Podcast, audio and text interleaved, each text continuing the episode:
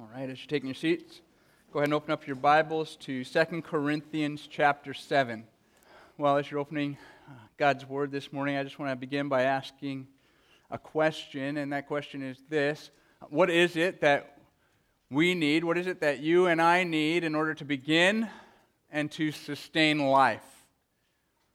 Or maybe to ask it in, a, in another way, what, what do you and I need in order for life to be begun in us and sustained in us. And it might sound uh, kind of almost like a riddle, doesn't it? That question. It's, it's an interesting question. It's a question you may be thinking has many answers. That, that would be true if you're thinking that. Um, it, it has many answers, and it also has a couple of different ways of being answered. You might be thinking when I ask that question of, of something like oxygen, you know, that, that life supporting characteristic of the air we breathe. Uh, you might be thinking of having uh, vital organs, functioning vital body parts that without which we could never be born in the first place or continue to live with. You might be thinking of food or, or water, and those would all, all be correct answers. We need those things to, to be born in the first place and to live our lives thereafter.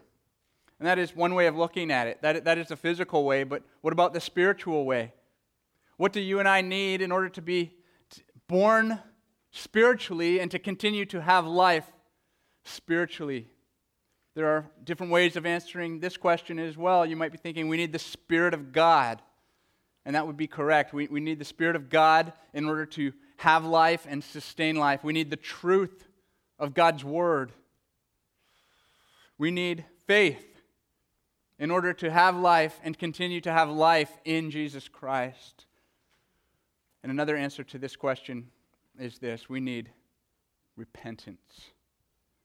Repentance. We need repentance in order to have life and to continue to have life.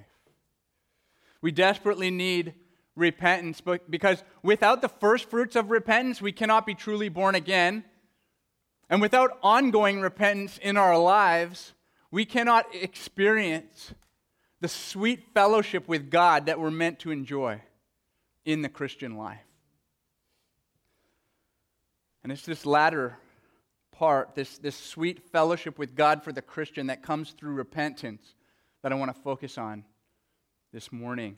You see up on the screen behind me um, the, the series title, Transformed Learning to Think Biblically. And if you're newer with us, maybe you've never been here for one of our transformed messages. These are messages we do from time to time. We just pull over and we look at one aspect, one, one topic from God's Word and we say, what does God's Word want us to know? What does God want us to know about this so that we can live our lives to glorify Him? We, we launched this series some time ago out of Romans chapter 12 and verse 2, which says, Do not be conformed to this world, but be transformed by the renewal of your mind, so that by testing you may be able to discern what is the good and acceptable and perfect will of God. We want to know how to think rightly. God wants us to know how to think rightly. He's, he is intent on purifying our thought life, and, and He calls that our heart as well, so that we can live for Him the way that He has called us to live for Him. So, the title of this morning's message under, under this broad uh, series is Learning to Think Biblically About Repentance. Learning to think biblically about repentance. And I want to just as we get started here, offer a, a definition or, or, two or three for you, as I sometimes do, to help make sure, you know, we, we know what we're talking about here before we get started. When we say repentance, you know, we've already touched on our need for repentance, but what is it? What is repentance? Uh, Wayne Grudem, in his systematic theology, defines repentance this way. He says, a heartfelt sorrow for sin, a renouncing of it, and a sincere commitment to forsake it and walk in obedience to Christ. I know some of you are trying to get that. I'll say it again. A heartfelt sorrow for sin, a renouncing of it, and a sincere commitment to forsake it and walk in obedience to Christ. John MacArthur succinctly just in, in, in just a few brief words, gives a picture of repentance. He says it is an aggressive turning toward holiness. an aggressive turning toward holiness. Thomas Watson, the Puritan writer from uh, a number of centuries back, says repentance is a grace of God's Spirit whereby a sinner is inwardly humbled and visibly reformed. Inwardly humbled and visibly reformed. And we're going to look at this heartfelt reform, this, this turning from sin to holiness this morning as we peer into part of Paul's second letter to the church in Corinth. The ESV Study Bible says this about this letter it says, This is the most personal of all Paul's letters, filled with deep emotion. And I would have to agree. Paul's letter to the Corinthians, as we'll see, uh, reflects his relationship with the Corinthians. It was a, it was a, a shaky relationship, at times complicated, and, and it uh, had various layers of, of, apostolic ministry going on. And so I just want to dive in with you uh, into chapter 7 and, and see what's going on here. I'm going to read a lengthy section and maybe pull over at times to just give some context and explanation of what's going on. So bear with me as we do that. Uh, just before we start, you have to understand that there are uh, a group of people who have come to Corinth after Paul's left who are opposing his apostolic authority and ministry. They're called super apostles by Paul. And they're questioning his motives, his character, his courage. They're questioning his gifting, whether or not he has the power of a spirit filled man who has authority from God. They're saying, How can he? Look at him, he's so weak. And unfortunately, they're making inroads into the Corinthian church, and the people are starting to gravitate towards them. And, and you can just imagine how heartbreaking this would have been for Paul. Not only because it was his own personal hurt, but, but despite their actions, it was because he's so deeply concerned about the authenticity of their walk with Christ and their hope of eternal salvation that he has to write to them to correct this. So look down with me at uh, chapter 7, beginning in verse 2. The Holy Spirit, through the Apostle Paul, tells us these words. Paul says, Make room in your hearts for us. We have wronged no one. We have corrupted no one. We have taken advantage of no one. I don't say this to condemn you, for I, I said before, you're in our hearts to die together and to live together. See, Paul loved the people in Corinth. He'd spent a year and a half with them when he planted the church there. He, he poured his life into them, he suffered for them so that they would come to Christ. And here they are now hurting him by believing these lies about him. Verse 4 I'm acting with great boldness toward you. I have great pride in you, he says. I'm filled with comfort. In all our affliction, I'm overflowing with joy. Listen, brothers and sisters, we, we say often that our circumstances do not have to determine whether or not we have joy in the Lord. And, and Paul says that here, so I just, I just want to share with you that even, even as Paul is going through much trials, much hardship, he still can find joy in the Lord. Verse 5 For even when we came into Macedonia, our bodies had no rest, but we were afflicted at every turn, fighting without and fear within. Paul's ministry was uh, full of affliction everywhere he turned, everywhere he went. There's people waiting there or following him there to cause him trouble. So he, he says this when, when we went to Macedonia and, and when we left from one place to go to another. We, our bodies never had any rest, and, and we were afraid. We were, we were afraid in our own hearts, and we might ask the question, Paul, what were you afraid of?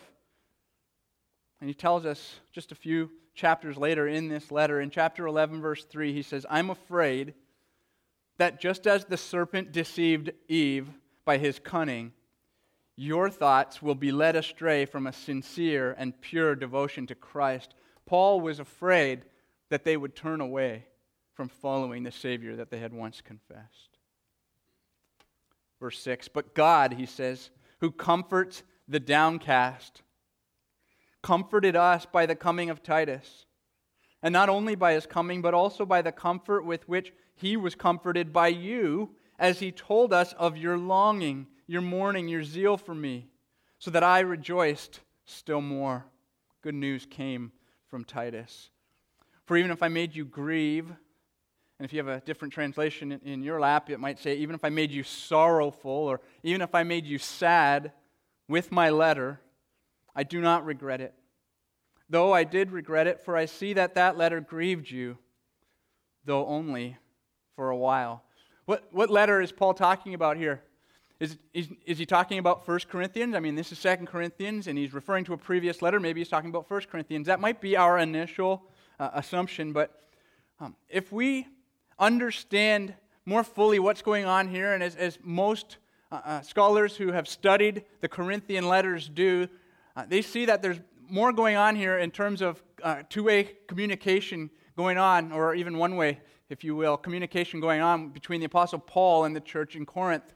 Really, we know of four letters that he wrote to the Corinthian church because in 1 Corinthians, he refers to a letter that he'd previously written to them already. And now, here in 2 Corinthians, he, he refers to this letter that made them sorrowful. And this letter is, is referred to as the severe letter. And it's most likely not 1 Corinthians. It's most likely another letter that was specifically written by Paul to address this area of opposition to his apostolic ministry. And, and it was a strong letter. He needed to call them to repentance. And Paul says, you know, I, I didn't regret it, but I kind of did regret it. And he had this wrestling match going on in his heart that he tells us about because he, he wasn't sure how it was going to be received. Would they turn or, or would they, you know, put this letter up and, and continue to, to scorn Paul and to, to oppose his authority in their church? But thankfully, Titus comes with good news. Titus comes and, and, and he tells of, of their longing for Paul, their zeal for Paul, and we'll, we'll come back to that in a little bit. Look at verse 9. Paul says, As it is, I rejoice. Not because you were grieved, but because you were grieved into repenting. For you felt a godly grief, so that you suffered no loss through us. For godly grief produces a repentance that leads to salvation without regret, whereas worldly grief produces death. I don't want you to think from verse 10 here that Paul's saying before this letter and before they, they turned to Paul that they were never saved. That's, that's not necessarily what he means here by talking about repentance that leads to salvation. I, th- I think what he means is there's two realms of godly grief or sorry, two, two realms of grief. One, is, one of them is godly. Okay, so two realms of, of grief. One is godly, and the other one is worldly. And he says this, this godly grief over here belongs with, together with, salvation. It might be hard, it might be humbling, but it produces repentance. And this is the proper kind of, of grief. This is the salvation kind of grief. Now, on the other hand, there's this death kind of grief this grief that only leaves us in paralysis or despair or, or bitterness. And Paul says, You were made aware of your sin.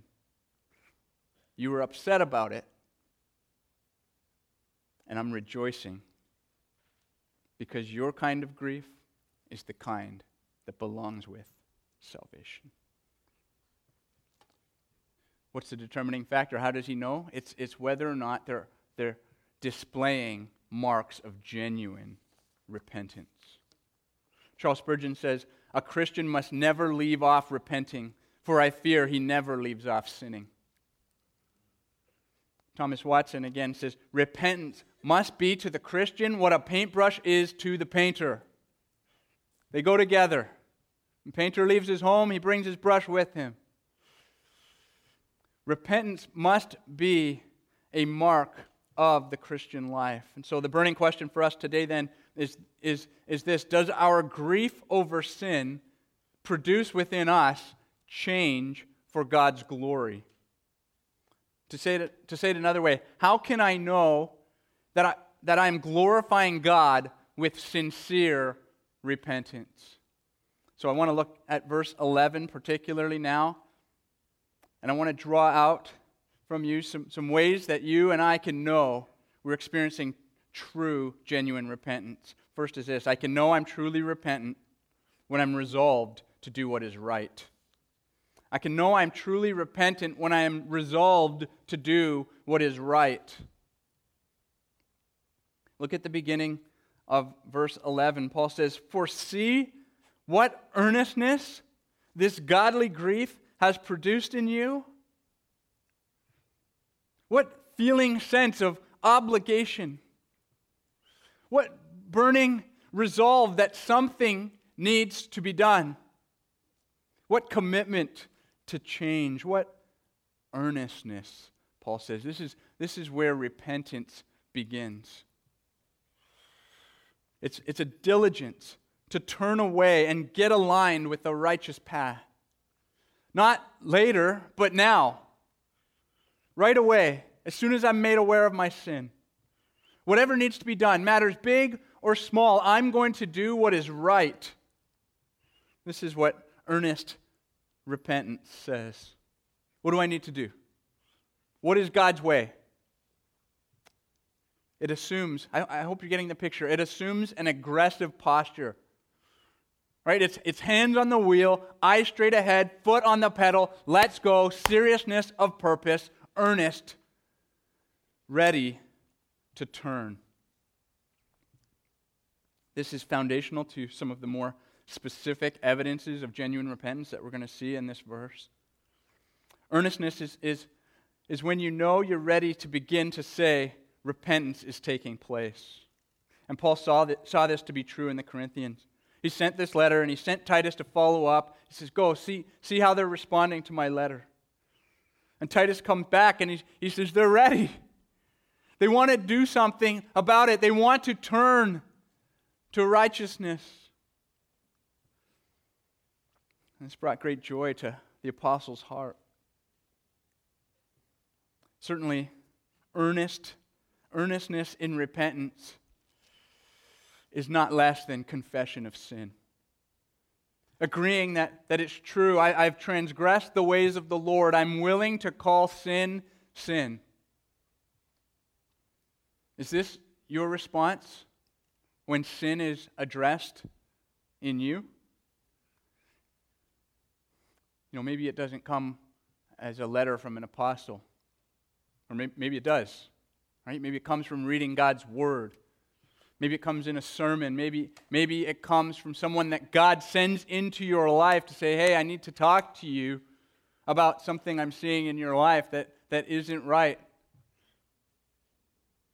Maybe it, it comes from the inner conviction of the Holy Spirit when you're just sitting there in your house or in your car or on a walk.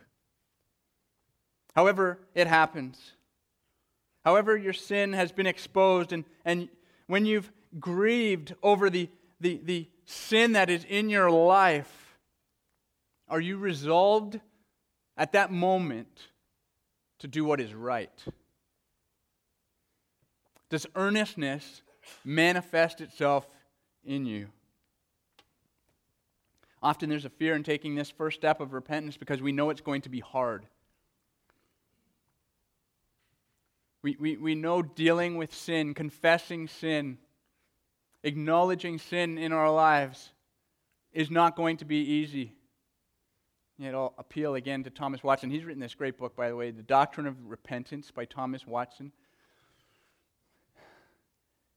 He just says simply this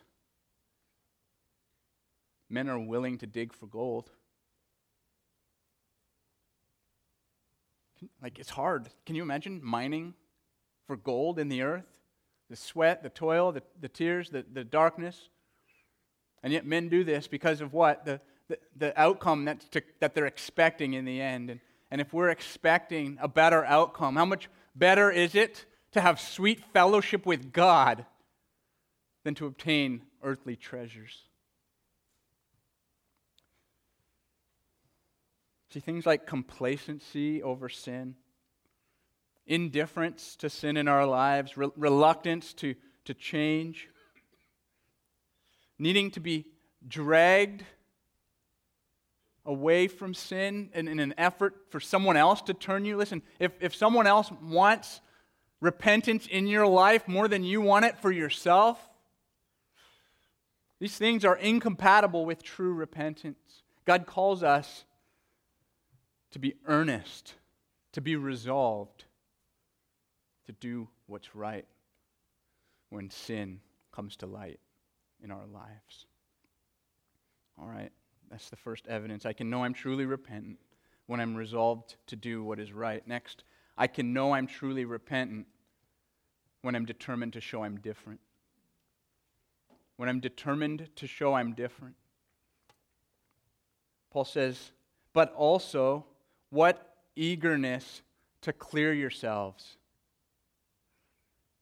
You see that there in verse 11? What earnestness this godly grief has produced in you, but also what eagerness to clear yourselves. What vindication, what defense of yourselves. And it's important that we right away make sure we understand what this is not. He's, he's not saying they were being defensive. He, he's not saying that, that they were clearing their name of ever having done any wrongdoing at all. That, that is not the case. That would not make any sense. What, what we need to understand this clearing of themselves to mean is, is honesty. It's honesty. It's, it's this is what I've done, but this will not be my way any longer. And let me show you. Let me prove it to you. This is all about a strong desire to restore trust, to, to restore confidence, to, to show this is not who I am anymore. I can just imagine the Corinthians telling Titus, Go tell Paul, we want to prove it to him. We're sorry. We need him to forgive our sins. We're not going to listen to those lies anymore. We, we want to show him. We'll prove it to him. Genuine repentance that results from godly grief says that as many as knew my sin, I want them all to know that I've turned.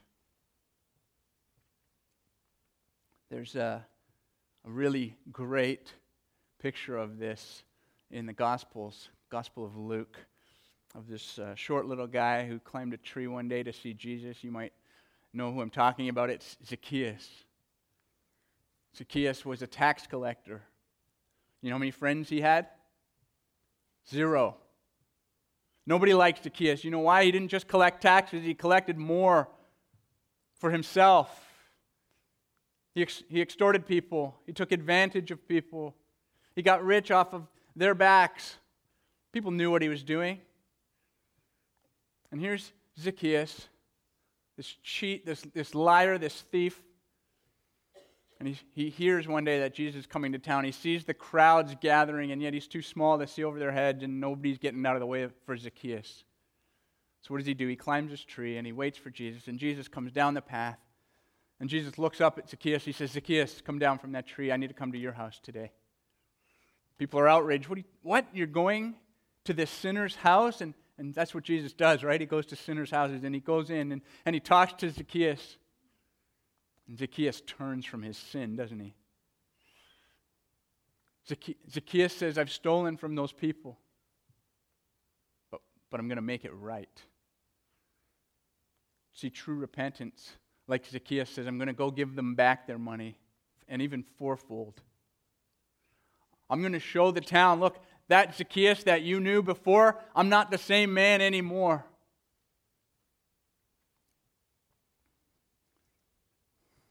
The opposite of this is, is justifying our own sin.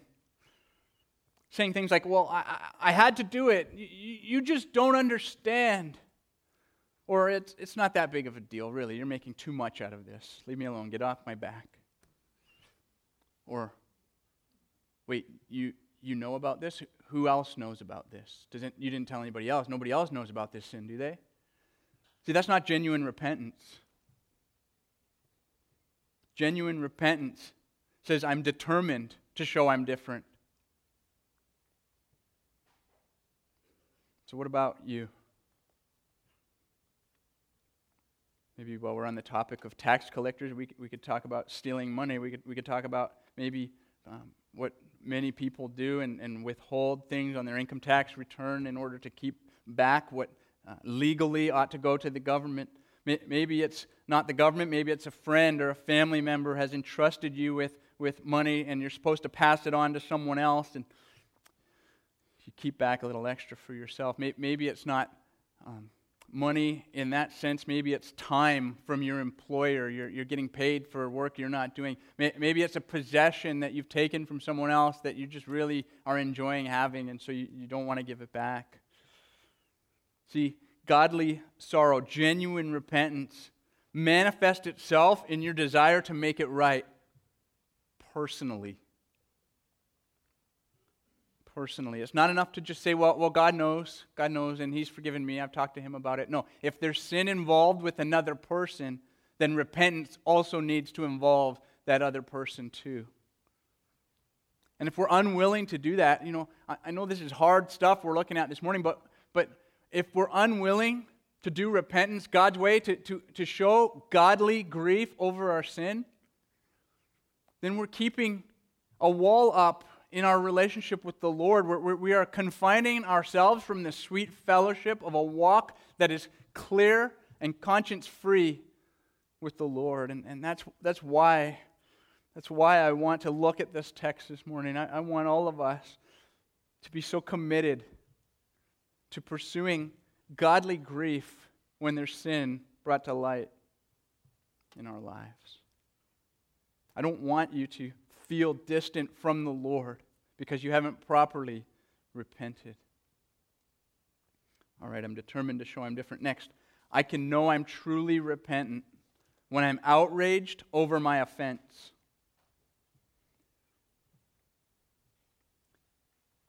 Next, Paul says, What indignation?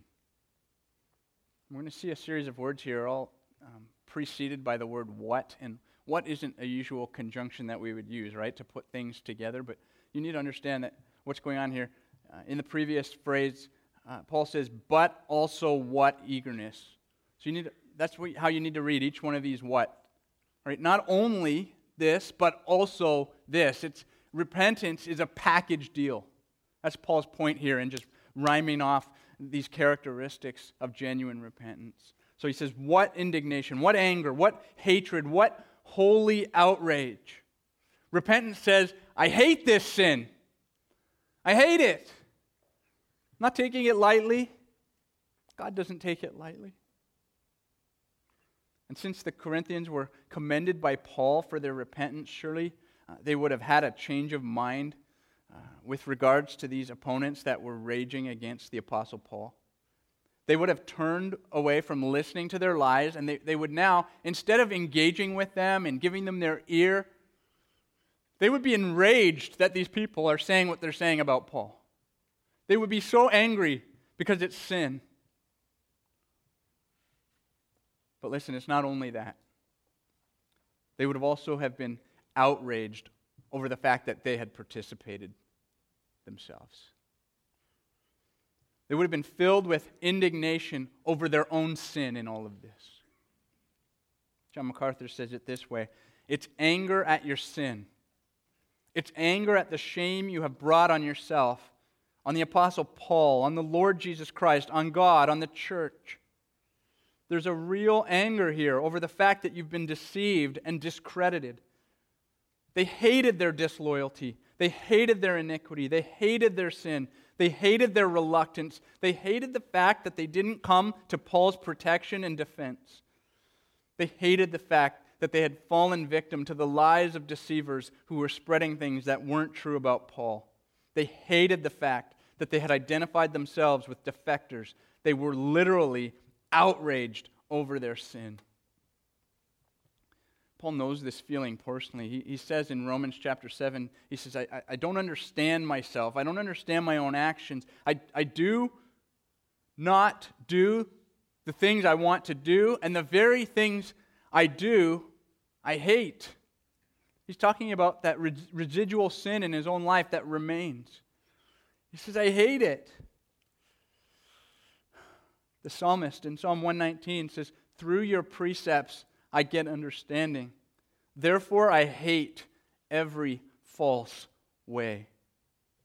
God wants us to hate our sin. He doesn't want us to hate ourselves. He wants us to hate the sin that remains in our hearts. Not, uh, this is someone else's fault, like, you know, uh, the, the woman gave me, the woman that you gave me gave me the apple. No, no, no. It was, the serpent gave, no. Not it was someone else's fault. Not I hate that I got caught for my sin. Not I hate the consequences of my sin. Like, you know, Pharaoh who asked Moses, Well, uh, pray for me. Uh, get, get these locusts out of here. I, okay, I relent. I'll let them go. No, it's, it's I hate my sin. I, I hate that I'm oppressing God's people. That's, that should have been his response if it was going to be godly grief. Not, I hate that others are going to think less of me. I, I hate the humiliation of my sin being brought to light. No. This is not repentance. See, hypocrites grieve only for the bitter consequences of sin. The, the unrepentant murderer grieves for the prison cell, not that he has sinned against a holy God. When you're more irate that you're losing something, maybe it's your reputation that you wanted to uphold, maybe it's a possession that you would have to let go of. If you're more irate about losing something than you are that you've offended the holy God, this is not true repentance. True repentance is when you're outraged over your own offense. And maybe you're thinking of a sin in your life right now. You know, we're talking about sin, we're talking about holiness, repentance. Maybe there's something that God is bringing to mind for you. Do you hate the sin? Do you hate it? Do you want to slay that sin, put it to death, bury it, turn away from it? Maybe there's a command in God's word that, that you're not obeying. You know, there's, there's things that God's word tells us not to do, and, and when we do them, that's disobedience, that's sin. There's also things in God's word that tells us to do. Maybe there's something that you know is in God's word that you're supposed to be doing and you're not. You need to hate that. You need to be outraged over that offense.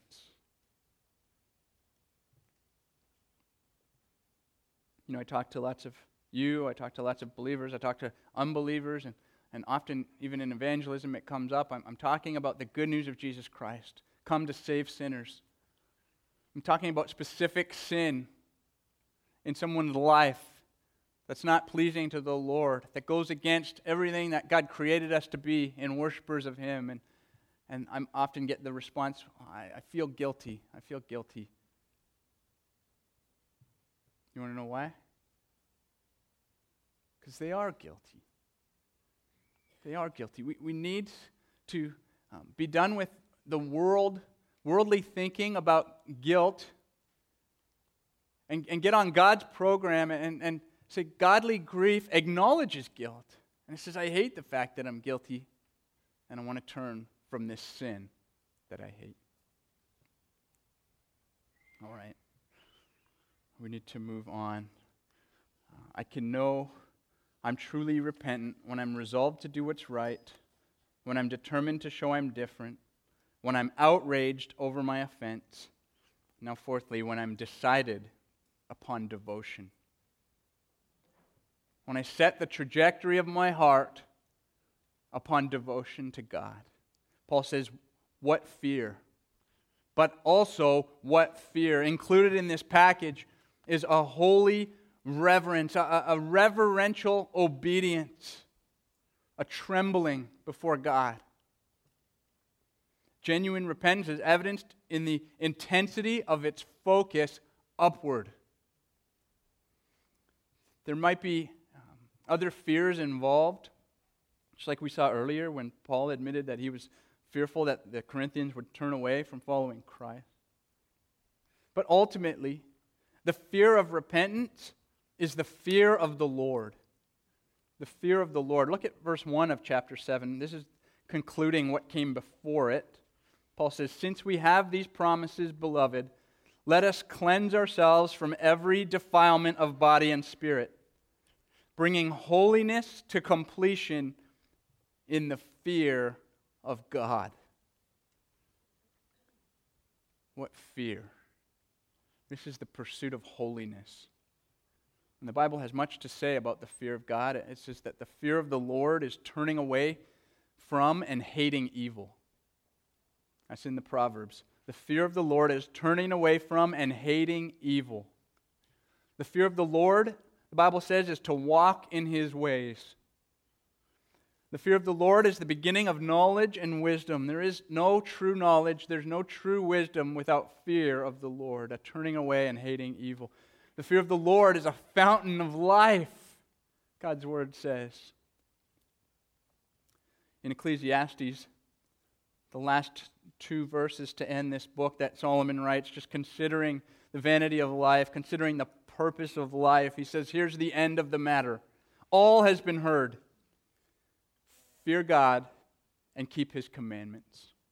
For this is the whole duty of man.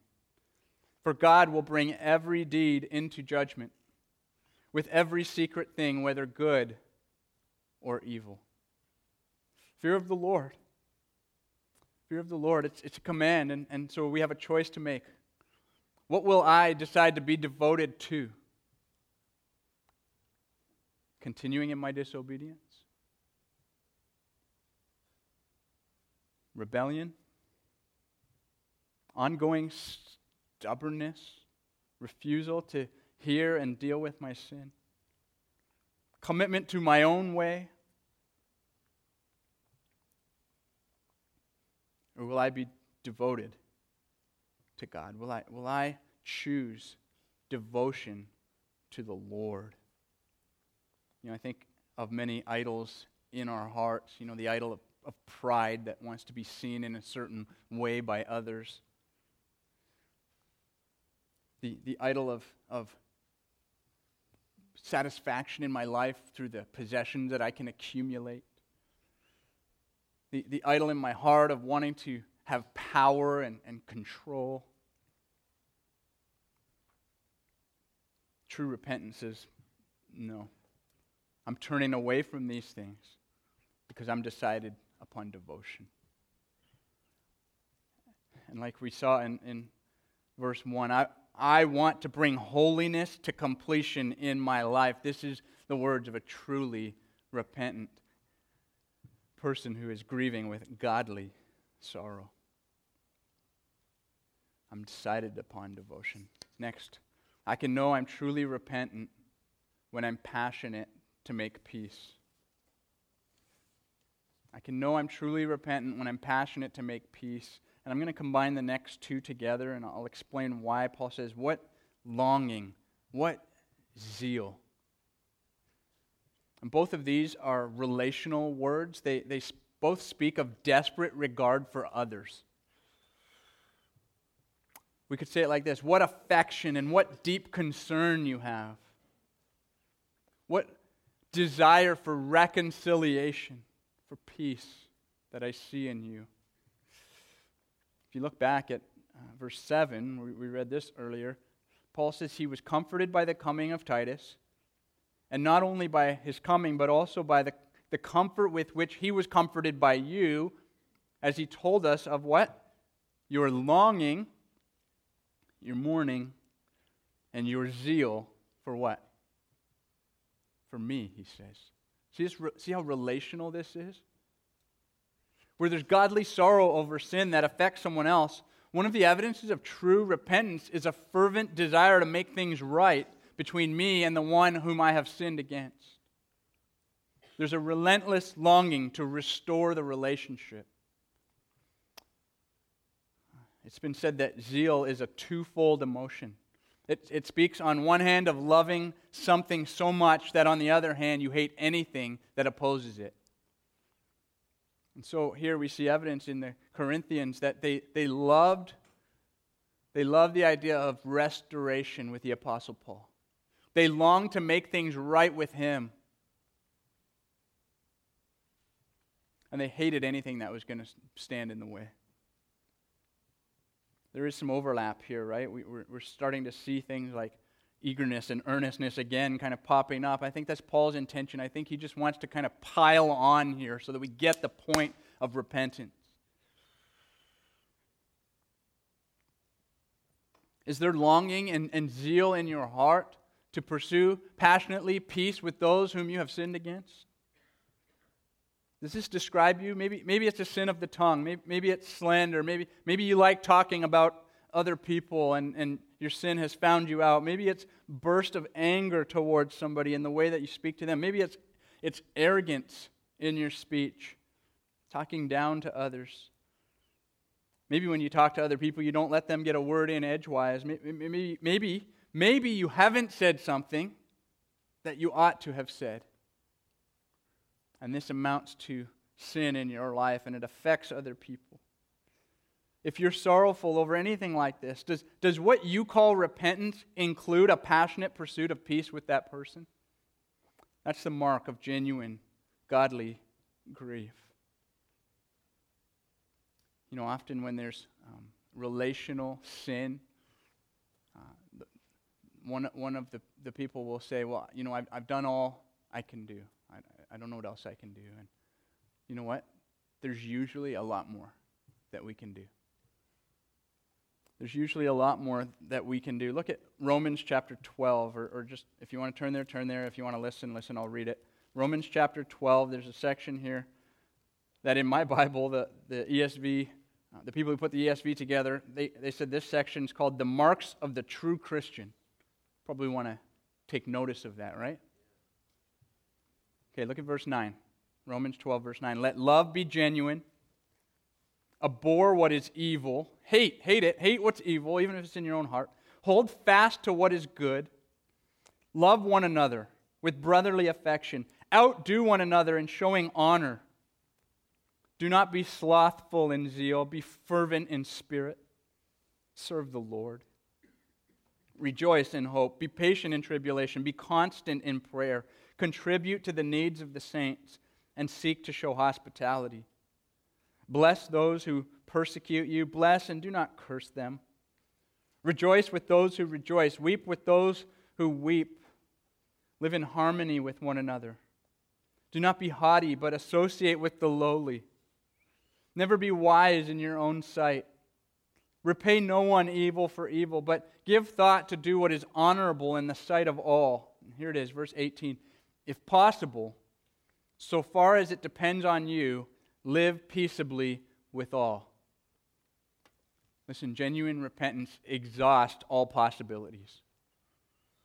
Genuine repentance says, I'm going to do everything within my power to make peace with the person that I've sinned against. Now, if, if they will not make peace with you, that's another thing altogether. But we need to make sure we're not stopping short of what God's called us to do. I can know I'm truly repentant when I'm passionate to make peace. Finally, number six, I can know I'm truly repentant when I'm content to accept consequences. When I'm content to accept consequences.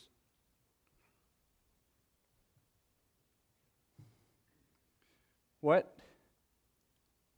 earnestness, what eagerness, what indignation, what fear, what longing, what zeal, what punishment, Paul says, what punishment, or we could say it like this what avenging of wrong.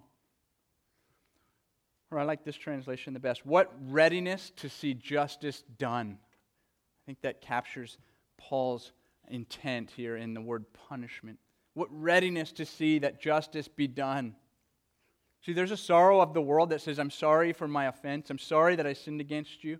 But when any talk of consequences are suggested, then there comes a singing of a new t- tune. Godly sorrow that leads to repentance evidences itself in the willingness to take on the appropriate negative results of one's actions. A willingness to see justice done, a contentment in that. I've sinned, so what do I need to do? How do I need to make this right? Is there a punishment involved? Okay, I'll take it. And maybe at times the consequence might be that you have to follow through with punishing another offender. That, that's the case in the context here. Or maybe, maybe it's that we need to be submissively receiving the punishment that's due to our own sin. That's also the case here with the Corinthians. No fighting back, no resisting, no, no denying, just, just humbly, only humbly acknowledging I've done wrong and it's right that I accept the consequences for my actions. This is what the Lord requires of us. And when the opposite is true, when there's defiance toward just consequences for sin, when there's impatient demands of getting back what I had before, okay, okay, I've sinned, but just give me my stuff back, give me my position back, give me my title back. When there's criticism of God's ordained disciplinary process, why are you talking to me about this? Get out of my business. Who do you think you are? You know, when measures of accountability are scoffed at and rejected, when self protection becomes the highest priority, then you can be sure genuine repentance is not taking place. If these things are true of you, then, then it only proves that you care more about yourself than you care about God in that moment. There's a, another biblical example of repentance that is just so sweet for us to consider, and that's the prodigal son. Luke chapter 15 tells that Jesus tells the story of, of a father and two sons, and one of the sons comes and says, Father, give me my share of the inheritance. It's absurd. Basically, he's saying, I wish you were dead because I want what's coming to me when you die now. But the father obliges, divides the inheritance among his sons, and, and the son then leaves. And, and Jesus says he went and he indulged in reckless living. But as happens with those who do, they quickly, he quickly ran out of money, found himself uh, laboring for someone else in the pig's field, longing to just have something to eat, maybe even what the pigs are eating, even though it would kill him. And the story says that this man came to his senses. He came to his senses. He repented. And you want to know how we know that? Because he acknowledged his sin. He says, I'm going to go to my father and I'm going to tell him I'm ready to be your son again and all the privileges that, that are enjoyed with that. No, no, he didn't say that, did he? He said, No, I'm going to go to my father and I'm going to acknowledge, Father, I've sinned against heaven and against you. And if you will only receive me back as, as I'm not worthy to be even one of your lowly servants. See, he was willing to accept the consequences, the punishment that he deserved. This is true repentance. And it's not lost that the Father received him, welcomed him back, forgave him, and blessed him. Now, we don't know exactly what this reckless living was that the son indulged in. His, his brother accused him of wasting the money on prostitution. Maybe that's true, or maybe that's just what his brother said because he was really angry. But he, he could have, right? He, he could have gone and, and, par- and in, his, in his partying and in his, in his lifestyle, he could have indulged in sexual immorality, maybe substance abuse. Or maybe that's true of some who are here today. Are you ready to bring your sin to light? Are you ready to turn from that? Even if it means that there's going to be consequences. There's serious consequences for serious sins, isn't there? And yet, what's better, to continue on to not deal with your sin, to not bring it to light, confess it to the Lord and to the, the people whom you've sinned against? No, you, you won't experience any joy in the Lord if you don't repent, if you don't have godly grief over your sin. Maybe all this talk about sin, you, you don't even uh, know if there's something in your life you're supposed to be repenting of, and that's okay. It's okay uh, to have a clear conscience. The Apostle Paul writes about that, but I just want to encourage you. Psalm, Psalm 139, the last words of Psalm 139 says this Search me, O God, and know my heart. Try me and know my thoughts and see if there be any grievous way within me, and lead me in the way everlasting. Church, we need to love repentance so much that we're looking for things to be repentant for. Why? Because we like the pain? No. Because we like drawing near to the Lord. And there are some who, who just walk around in this life, or maybe in your small group, and, and you're constantly saying, ah, nothing, I don't know, there's no sin in my life. I'm doing well, I'm doing fine. And it's just this pattern over and over again, and, and you, you're contrary to what the scriptures say about the sin that remains in every believer's heart. You know, Spurgeon is right. We never escape from sin in this life. And so we ought to be looking, you know, the, the joy and the blessings that come from repentance ought to make us desire to find out where is that hidden sin that I don't even see in my own heart so that I can turn away from that too. The Apostle Paul finishes verse 11 saying, At every point you have proved yourself innocent in the matter. You've demonstrated yourself to be pure. That's how we could take that. You've cleared your name. And if we were to isolate this sentence apart from the context, we might incorrectly read this and think that somehow Paul's saying, you know, you've, you've proven that you never ever did anything wrong in the first place. But that's not what he's saying. He's saying they were innocent, not in the sense of having never done wrong, but in the sense of having made things right. At every point, he says. In all these tests of genuine repentance, pass, pass, pass. You've done it all. You've proven yourself to be innocent, to have changed course, to have turned, to get on God's program. They received this letter that Paul sent to them, and they responded with godly sorrow, and they held nothing back. They bore fruit, you might say, in keeping with repentance. Praise God. Praise God, right? I, I hate to think what would have happened if they did not repent. Can you think of what they would have forfeited if they had only worldly grief? And maybe more importantly than that, do you know what you would forfeit if you have only worldly grief? Psalm 51 is the Old Testament counterpart to 2 Corinthians 7. These are the two places in Scripture that we might call the mountaintops of, of repentance. And I'm, I just want you, if, if you're writing notes, and, and I, I really hope uh, you're serious about maybe digging into God's Word on this topic a little more uh, later on, just write down in your notes Psalm 51 to go and, and read from Psalm 51. And, and even the sister psalm to that is Psalm 32. Psalm 51 is where Paul shows us a prayer of repentance, and in Psalm 32, he shows us a celebration of forgiveness. And I just want to quickly look at a few verses from Psalm 51. I'm going to put them up on the screen behind me uh, so that we can just consider what, what do we forfeit if we don't repent. Psalm 51:10. Let's put that up.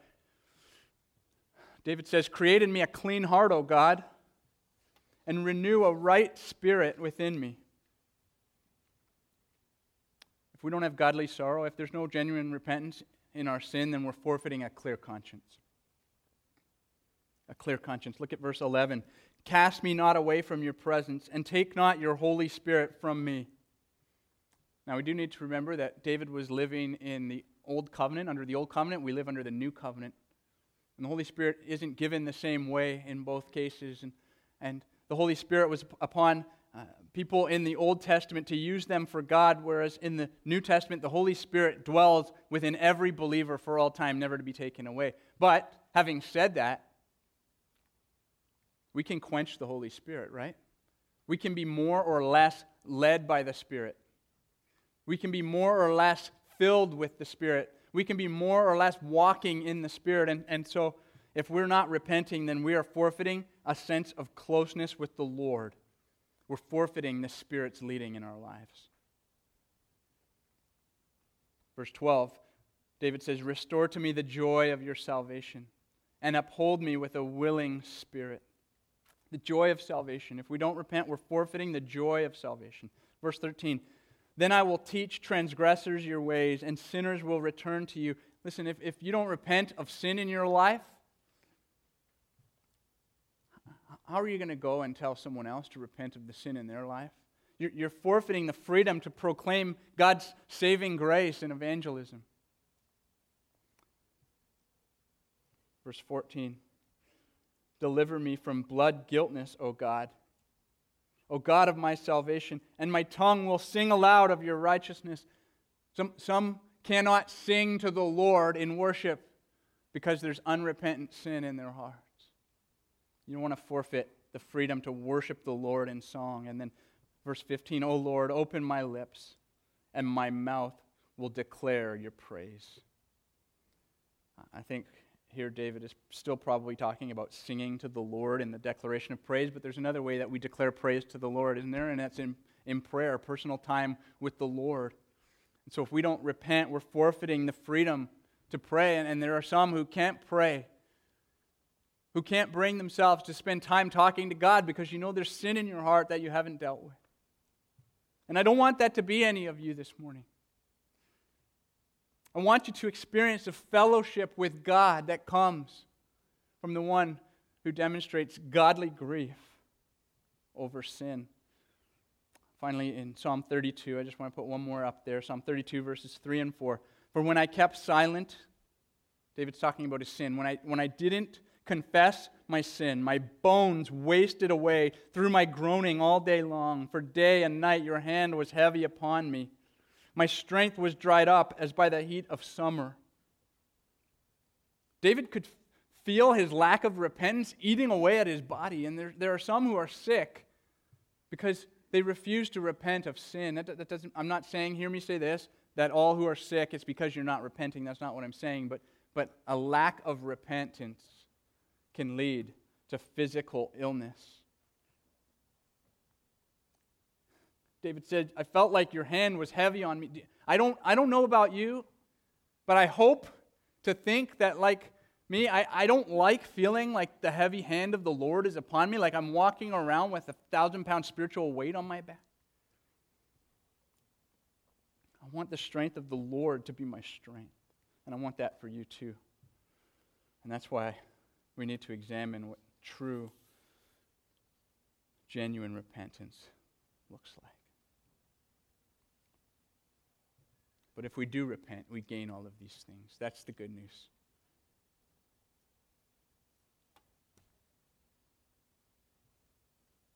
How can the guilty be considered innocent? How can the guilty be considered innocent? And, and the answer is the cross of Jesus Christ. In his death and resurrection, Jesus paid the penalty that we owed for our sin. He left heaven's throne to come and pay the debt that we owed. That is, that is why repentance works. How else can we come to God and, and say, God, I've sinned in your sight, and be forgiven and have our sins wiped away? It's not merely from reform, personal reform in our own lives, is it? It's, it's because God looks to his Son and credits his saving work to our account. Praise God for the gospel of Jesus Christ. How, how, can, how can I repent? How can I turn from my sin? It's the same as asking, how can a dead man rise to life again? It's because Jesus does it by his mercy and his grace in me. We sang it this morning. Our God is the Lamb, the Lamb that was slain for the sins of the world. His blood breaks the chains. It's his blood that enables us to turn from our sin.